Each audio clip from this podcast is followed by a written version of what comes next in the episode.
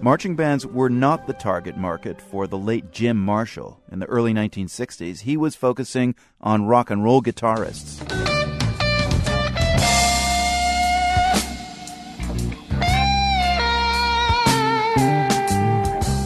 Jeff Beck, for example, he settled into a jazzier sound once he left the rocking Yardbirds, but he still used a Marshall amp. So did Jimmy Page and Eric Clapton. The Marshall amp was the device that gave rock its power. Jim Marshall, its inventor, died yesterday at the age of 88. Rich Maloof is the author of Jim Marshall, the father of Loud, the story of the man behind the world's most famous amp. And Rich joins us from his home in Maplewood, New Jersey. Rich, you met and spent time with Jim Marshall in London, where he was born in 1923. What kind of man was he like? He was he was a gentle spirit and he was kind and with me very generous about his history. Now, I know Jim Marshall had some experience in the music world, but uh, I, I, gather that he got a lot of his kind of engineering chops while working on aircraft uh, in World War II.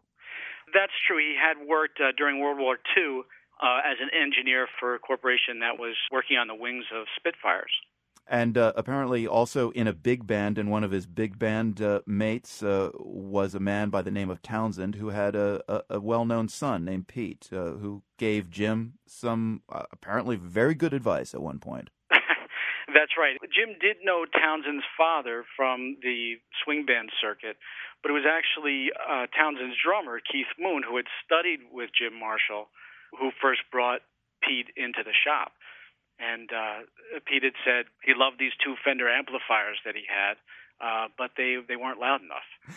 Well, it's precisely the growling sound of the Marshall amp that was the sound of mature rock and roll, and I can imagine that for people, say inside the Soviet bloc during the Cold War, it was that sound that they really yearned for. That was, I guess, what they thought the sound of freedom was. How eager were Russians to get their hands on a Marshall amp? Marshall amps did find their way around the world, you know, and into the Eastern Bloc for sure. Certainly, you know, in the Eastern Bloc countries, uh, they had recognized the West as the birthplace of rock music and turned to the UK and the US to model not only uh, the songwriting, but you know, the sound, the tone of the instruments, and the iconography. And and Marshall has been central to that sound and look since uh, since the late '60s. It wasn't just the sound of the Marshall amp, though. Here's uh, actor Harry Shearer this week on the BBC weighing in on another aspect of the Marshall amp. And Harry, of course, played Derek Smalls in the movie Spinal Tap. Marshall amps made it a physical experience as well.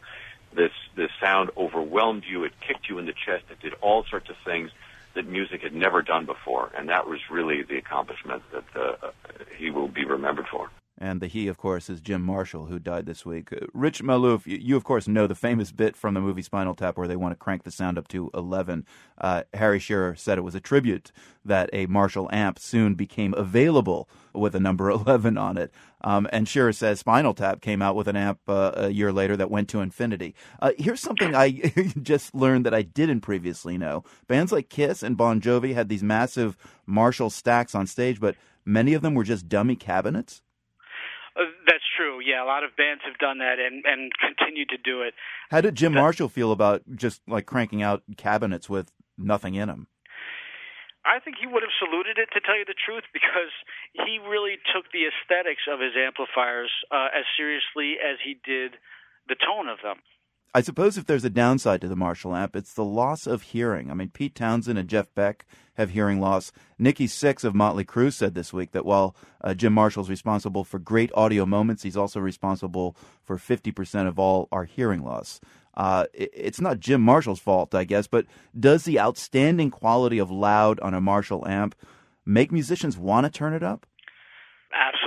As Harry Shearer was saying in your clip, there's a physical experience to it. Part of it is feeling your your pants shake as the sound waves kind of rocket through your body. Mm. But from a player, the feeling in your hands uh, of driving an amplifier with your guitar, you know, there's there's nothing like it, and there was nothing like the sound. There remains to be nothing like the sound coming out of a Marshall amp in particular. Rich Maloof, author of the book Jim Marshall, The Father of Loud. The iconic Marshall amp deserves an iconic rock and roll tune. So, ACDC, take us out today. You can see a video of ACDC in concert with a stack of amps behind them at theworld.org. The world's theme music was composed by Eric Goldberg from the Nam and Bill Harris Studios in Boston. I'm Marco Werman. Rock on. Hey, hey, hey,